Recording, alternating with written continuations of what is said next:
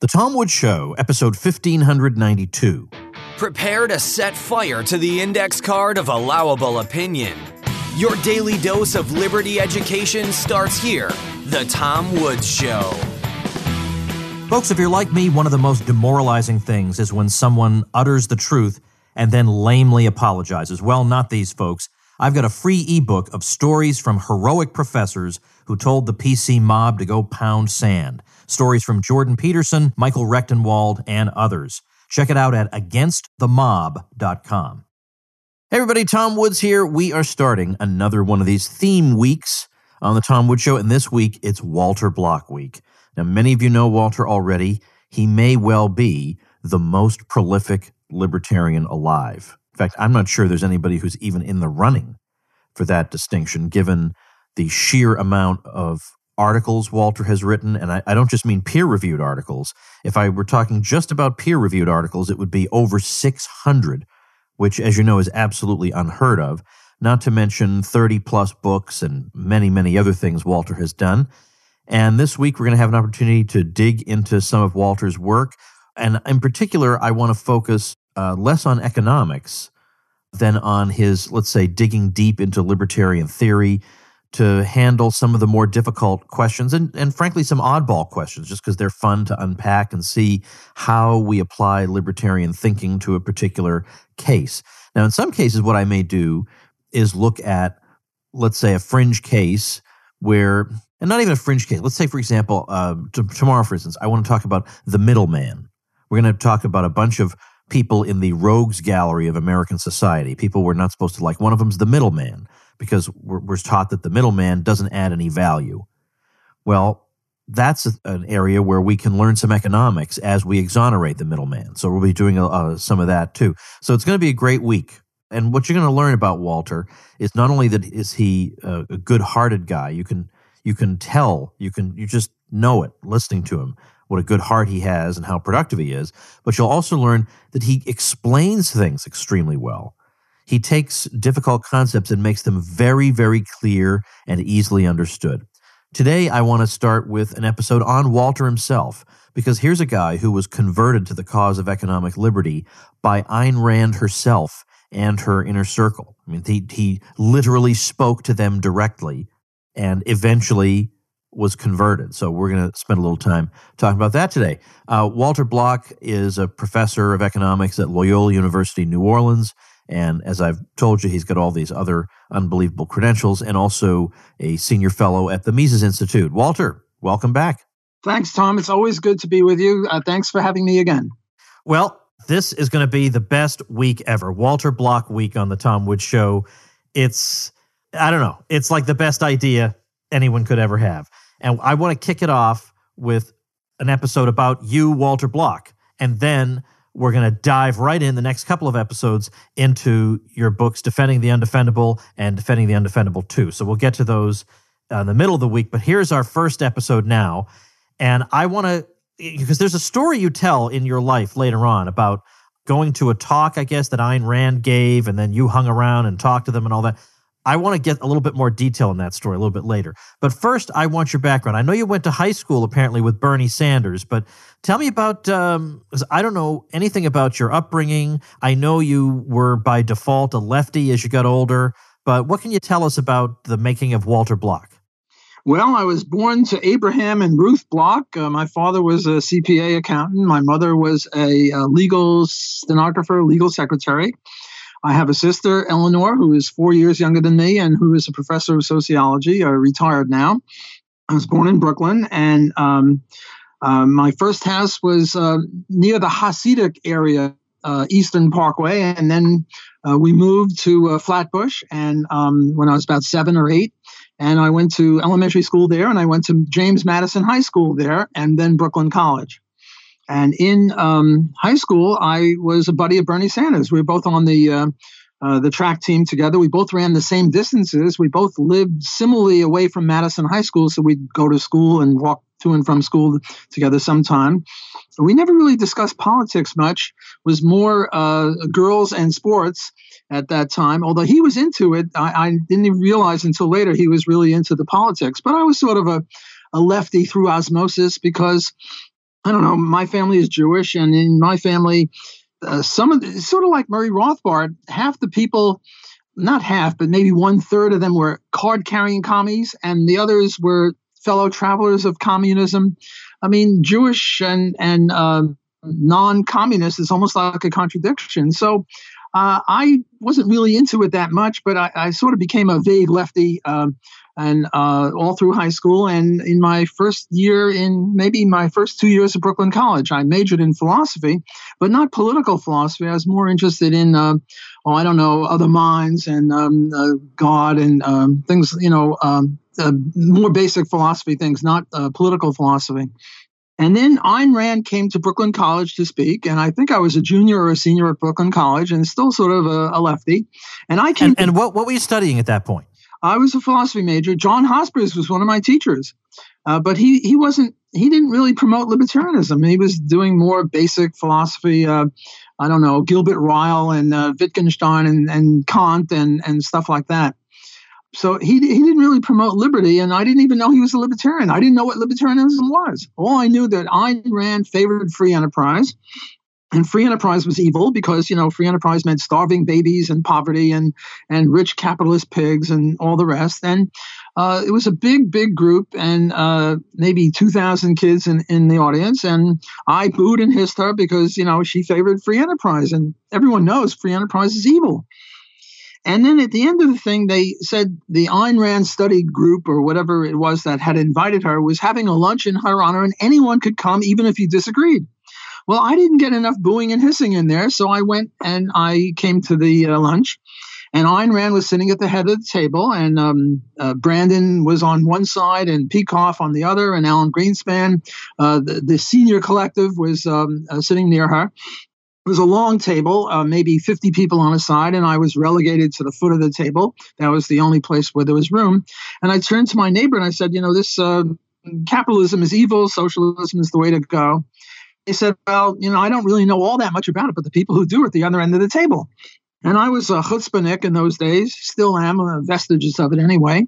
And I went and I stuck my head in between Ayn's and Nathan's. And uh, I was maybe, I don't know, 20 years old, and Branden maybe 35, and Rand 50. And I said, you know, there's somebody here who wants to debate someone on socialism and capitalism. And they said, who? And I said, me. And Branden was very, very nice and gentle with me, He's a really nice guy. And he said, Look, uh, there's no room for you at this end of the table, but I'll come to the other end of the table and I'll talk to you under two conditions. One, you promise not to let the conversation lapse after one session, but we continue this until we settle it. And two, you read two books that I'll recommend. Well, the two books were Atlas Shrugged and uh, Economics in One Lesson by Henry, uh, Henry Hazlitt. And uh, we had our discussion, and I came to his house and Ayn's house in the um, uh, Empire State Building for three or four times. I read those books, and by gum and by golly, I I was not a libertarian, nor was I an objectivist, because the only part of uh, the Randian uh, objectivist movement that I liked was um, uh, economics. The rest of it, you know, epistemology, metaphysics, aesthetics, and uh, all sorts of other stuff, it, it didn't really grab me. And they invited me to come to the NBI sessions, which were held in the basement of the um, Empire State Building. And I came and I, I, sort of was a little schizophrenic. I had a, an approach avoidance reaction to that. On the one hand, I really liked the economics of it. And these were the only people I knew that were free market. So I really loved it. On the other hand, it was very cultish. If you asked Ayn Rand a question like, well, on page 42 of uh, Atlas Shrugged, you said this, could you elaborate it on or tell us where you got the idea or something? That would be a good question and she'd answer it. But if you said on page 42 you said this, but on page 923 you said that, and I see a contradiction, you know what she would do? She would say, Get out. And she was serious. She wasn't joking. She'd kick you out and she'd kick you off of her mailing list and say you're a hooligan or something like that. So I would leave in disgust and then I'd come back in six months because I didn't know anyone else who favored free enterprise and they were the only people. So I'd come back and then I'd be disgusted. And, and meanwhile, I had enough of Henry Hazlitt's economics in one lesson in me uh, that I, uh, I wasn't sure I knew that I wanted to promote liberty. and I wasn't sure whether the best vehicle for that was philosophy or, or economics. So I all right, all right. Well, let's let's stop right here. I want to back up a little bit. Okay. Did these conversations actually begin the night or the, the day of that lunch? Did they start talking to you over the lunch? Not they, just Branden. Branden came to the other end of the table. Ayn Rand and Peikoff and um, Greenspan stayed where they were. So it was Okay. just, just me and Branden. At, And how long did that go on roughly? well, the whole hour, the whole lunch hour. Okay. And so did you walk away from that lunch thinking uh, they'll never convince me? Or did you walk away thinking, well, I mean, it's tougher to argue with them than I thought it would be? Oh no, I was uh, uh, pretty pushy. Uh, they'll never convince me. This is all BS. You know, uh, free enterprise is horrible, and you know we have to go socialism, and socialism is more gentle and, and more egalitarian. You know, the usual. He didn't convert me that first time. Now, had you come to those kind of conventional views just through osmosis? I mean, not because you were subscribing to the socialist worker or whatever. Correct. Just osmosis. Everyone was a socialist, and I never really thought about it that much. As I said, I was interested in girls and sports, and you know, uh, uh, I don't know. Uh, I was interested in chess also, but just peripherally. Uh, my main interest then was, was not politics, and but everyone was sort of a socialist. I mean, if you weren't a socialist, uh, the, the issue never came up because I never heard of non-socialists except for Ayn Rand. Was it the books more or the conversations that changed your mind? Both. Atlas Shrugged. I mean, Atlas Shrugged. What is it? Twelve hundred pages. I read that thing in one weekend. I couldn't put it down. It was magnificent. I've read it every ten years since then, and I got more out of it every ten years afterward. Uh, I love that book, and uh, so if you ask me which was it more, the book or the conversation, and Hazlitt's Economics in One Lesson, my God, that is that is magnificent. So I would probably say maybe two thirds the book and one third my conversations with Branden and Rand and and Peikoff and uh, Alan Greenspan and other people like that. Do you, I mean, this is a long time ago, right? I mean, what, what year is this? This is 1964. 1964, maybe I can forgive you. 1963. If your if your recollection of the precise details is a little fuzzy at this point, Right. but but is there any are there any moments that you recall of Ayn Rand speaking to you in particular? I mean, was she patient or impatient? Was she condescending? Was she friendly? Like, what is your impression? Very very friendly very friendly exceedingly friendly uh, as was they were all very friendly. There was no uh, you're an idiot for you know not being a capitalist uh, very very friendly. I mean but you know they would say well you know uh, your view on the minimum wage is we have to raise the wage but what about you know this or what about what hazlitt said? And by this time you know reading those two books really got me maybe two-thirds maybe three-quarters but Branden and Rand were very, very kind and very courteous and very supportive. Not like the the Rand that you see on stage or, on TV interviews where she was tough. It, it's sort of like with neophytes, they're very gentle. But if you then agree and then you become a, a turncoat or you disagree with them on anything, uh, anything, and um, even uh, you know taste in music, you know, like uh, they like Rachmaninoff and uh, uh, and I like Mozart and Bach and uh, and and then the atheism, you know, the story with Murray, why Murray and she broke because uh, Ayn Rand Ayn Rand was very gentle with Murray. Uh, uh, she said, "I'll give you one year to convert Joey into uh, atheism, and then you have to divorce her." But he gave her a whole, she gave him a whole year. Uh, but then again, Murray was on the inner circle, so she was tough with him. But with me, I was just a baby, and with babies, they they babied me.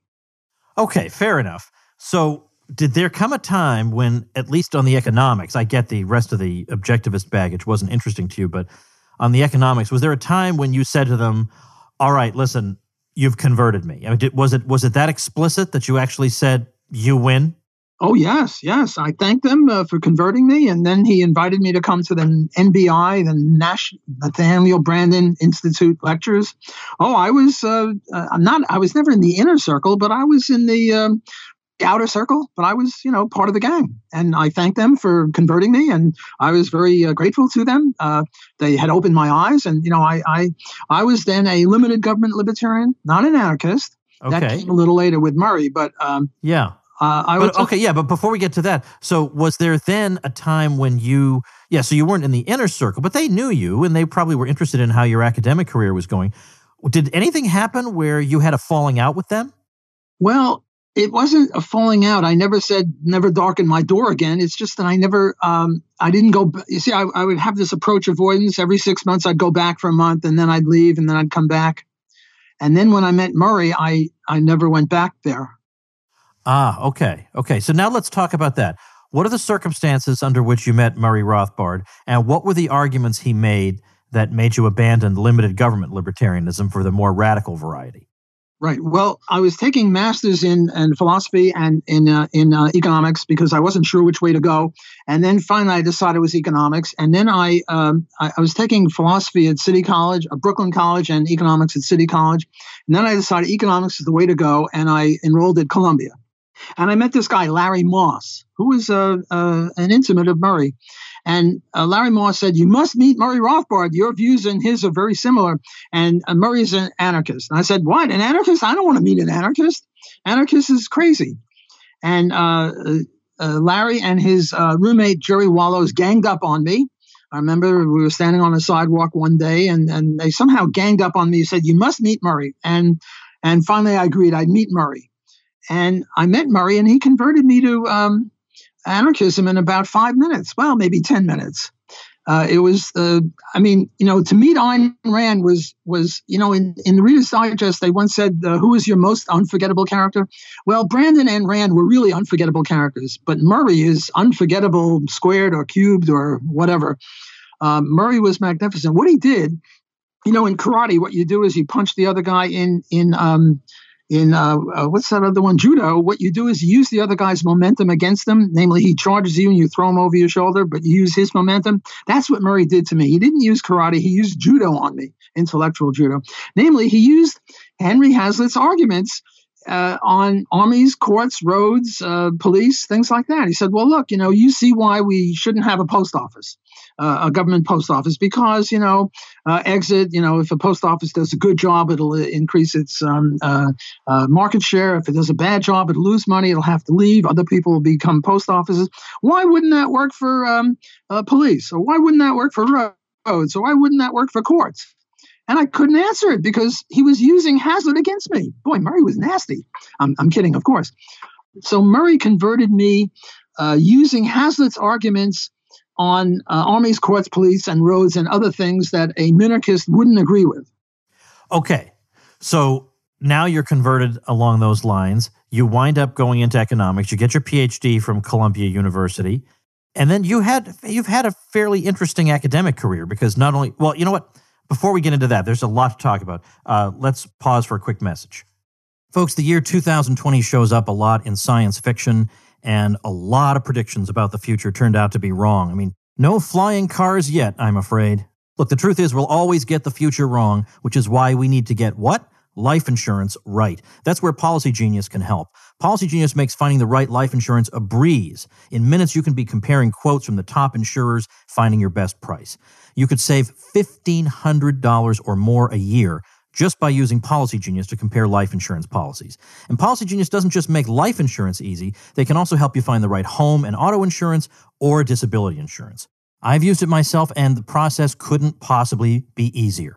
So if your science fiction dreams for 2020 still haven't become science fact, don't get discouraged. Get life insurance. Be responsible. It takes just a few minutes to find your best price and apply at policygenius.com. Policy Genius will always get the future wrong. Better get life insurance right. Okay, let's get back to what I was saying. You have an academic career that's obviously very distinguished in the sense that you've published an almost unthinkable number of academic articles and you've collaborated with many other scholars, but you have moved from one institution to another. And I wonder about the kinds of troubles you've run into in term because of your ideas or I mean, how would you describe, you know, academia and how it's treated you and what you've seen over the years? Well, uh, I didn't get tenure until I was 60 years old, which is not good. Uh, usually people get tenure, you know, they get their PhD at age, oh, I don't know, 30 or 28, and then six years, six years later at age 34 or 35, they, um, they get tenure. Uh, I uh, went to many, many schools, but I was I was sort of mouthy. I would challenge my um, tenured colleagues through a debate because there were a bunch of commies, pinkos, and uh, Marxists and Keynesians. And you'll never imagine this, Tom, but they didn't really like me kicking their butt, and I didn't get tenure. Uh, I taught at State University of Stony Brook. I taught at Rutgers Newark. I taught at uh, Baruch College.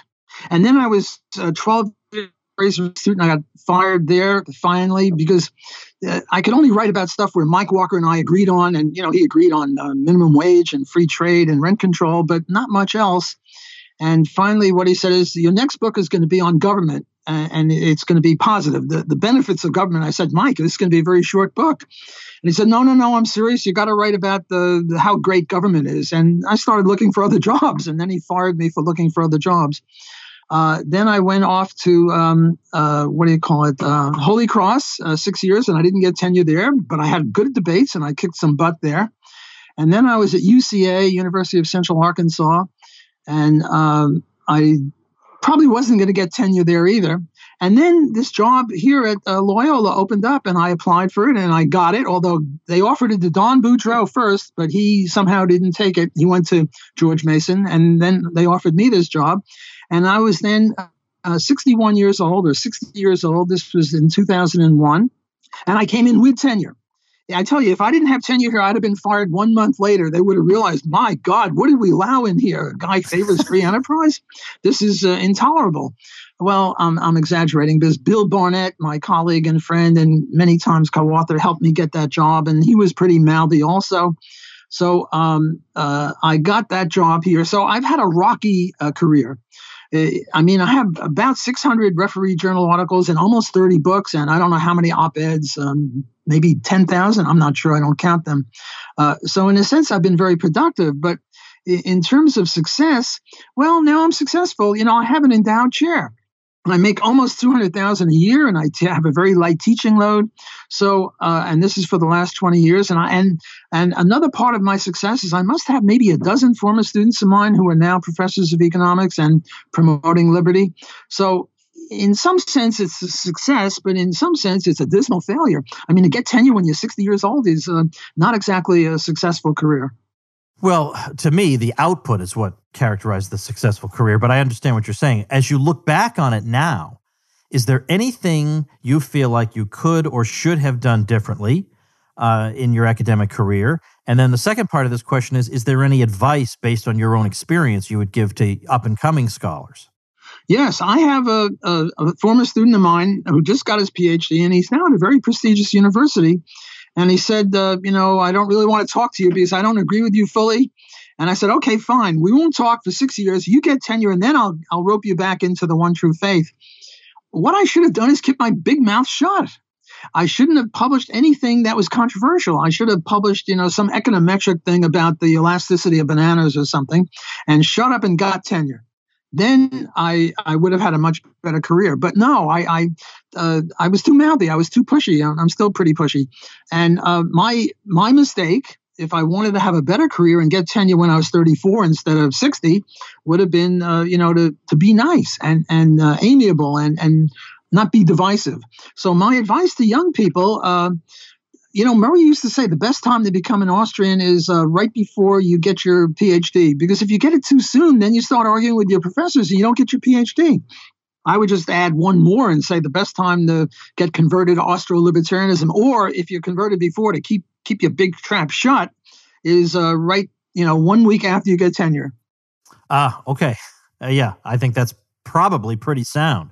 Now, let me let me ask you to try to look at all the work you've done, and you just described it and tried to quantify it, and it's just overwhelming. But if you had to survey this vast avalanche of work you've done and narrow it down and say, I think the two or three most important things I've done, most important contributions or insights or even even just popularizing an argument that wasn't well known, even if it's not original to you, what do you think they would be? What are you happiest with? Well, you know, uh, it's interesting. When I got here, I had 200 articles. I now have 600. So I've done 400 in the last 20 years. And I look back at what I did before I got here, and virtually all of it was in law reviews and, and libertarian journals. Very little in economics, a little bit in economics. I mean, my PhD is in economics, and I teach economics, but my heart is more with libertarian theory. Uh, so I, I don't think I've really made any uh, contributions to economics. Hmm, a little bit here, a little bit there, criticizing this guy, criticizing that guy. Maybe I did something with diminishing marginal uh, productivity. Um, very little in economics, but in uh, but in philosophy or libertarianism or law, Uh, there's where I think I've made more of a contribution. Uh, I think my biggest contribution is um, voluntary uh, slavery, abortion, um, and maybe uh, privatization. I, uh, I have made some contributions in economics, uh, privatizing roads, privatizing um, rivers and lakes, and privatizing um, uh, what uh, space, and also um, blackmail and um, uh, I've done a whole book on blackmail. A lot of what I've done, like Murray Rothbard, had one sentence in in um, Man, Economy, and State on um, blackmail, and I wrote a whole book on blackmail. Uh, Murray, uh, in, in, a sense, my entire philosophical legal career is sort of uh, climbing on Murray's back and getting a piggyback off of Murray. I think the reason I've been successful is I picked Murray and I got up on his shoulders and he gave me a piggyback and I stood on his shoulders and to uh, to some extent, uh, I credit to a great extent, I credit him uh, for um, inspiring me, uh, helping me, uh, being my friend. Although I have one criticism of Murray, my big criticism of Murray is stomach cramps. You sit in Murray's living room, and all he does is keeps you deliriously laughing for hour after hour, and I get stomach cramps. That's my big uh, my big criticism of Murray Rothbard. Well, that's yeah, that's not a bad criticism to have. And I, I, I only got to meet him a few times, but man, his personality just dominated whatever room he was in, and not in an obnoxious way. But it was just that, for example, I remember being at an event where somebody was talking about the evolution of the James Bond character. This was the early 1990s and that he was now, you know, with the Cold War over, now he was going to morph into some kind of creature who was going to defend like the United Nations or something. and and Rothbard shouted out, "No!" he was so horrified at this. I mean, from the audience, he shouted this out. That was his sort of personality. So, what I want to do then for the rest of the week is look at some of this work that you've done, where you really have tried to fill in a lot of areas where there either wasn't much done or wasn't anything done to show that libertarianism can in fact solve whatever the problem is. I mean, it's it's not to say that you therefore get a quote perfect society. There are always going to be problems, but it doesn't mean that uh, you need to use organized violence to solve the problems or to to address them. So we're going to spend the next couple of days talking about defending the undefendable, volumes one and two. A lot of people don't know there's a volume two, so now they will. Then I want to talk about your run-in with the New York Times, and then in the last on the last day of Walter Block Week, I'm just going to throw a bunch of these unusual sorts of topics at you and get your thoughts. So we're going to wrap up episode number one of Walter Block Week right here. Thanks, Walter. We'll talk to you again tomorrow. Uh, Tom, let me just add two more things that I'm very proud of. One is my stuff on sociobiology. The uh, why is it that if we're right, why there are so few libertarians, and the other is the Economic Freedom Index that I started when I was at the Fraser Institute. Thanks again yes. for having me. My pleasure. Yes, and I'm glad you added those two things. So I'll put some stuff up. I'm also going to put a link to Walter's website. Walter's website is walterblock.com. And if you go there, you can look at this gigantic collection of uh, articles, some of which are available online, but you can get that bibliography, that, that CV available there. All right, Walter, we're going to pick this up again tomorrow. Thanks again for having me, Tom. All right, folks, that's going to do it for the first episode of Walter Block Week. So fasten your seatbelt because the next couple of episodes we are indeed digging into Defending the Undefendable by Walter Block. So make sure you have subscribed tomwoods.com slash apple so you're getting all these episodes delivered to you automatically and i'll see you then. Become a smarter libertarian in just 30 minutes a day. Visit tomwoods.com to subscribe to the show for free and we'll see you next time. Like the sound of the tom woods show? My audio production is provided by podsworth media. Check them out at podsworth.com